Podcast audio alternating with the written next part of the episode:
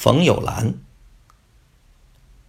一八九五年十二月四日出生于河南省唐河县。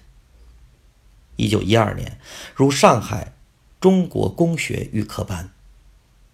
一九一五年考入北京大学文科中国哲学门。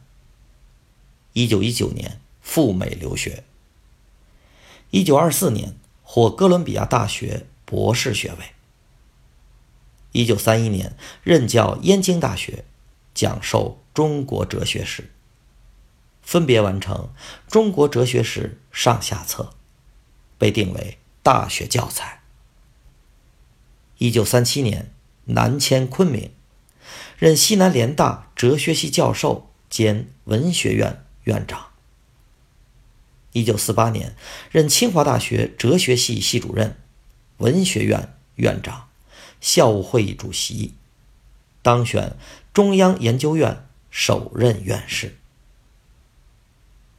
一九五二年后，任北京大学哲学系教授，多次检讨自己的历史思想问题。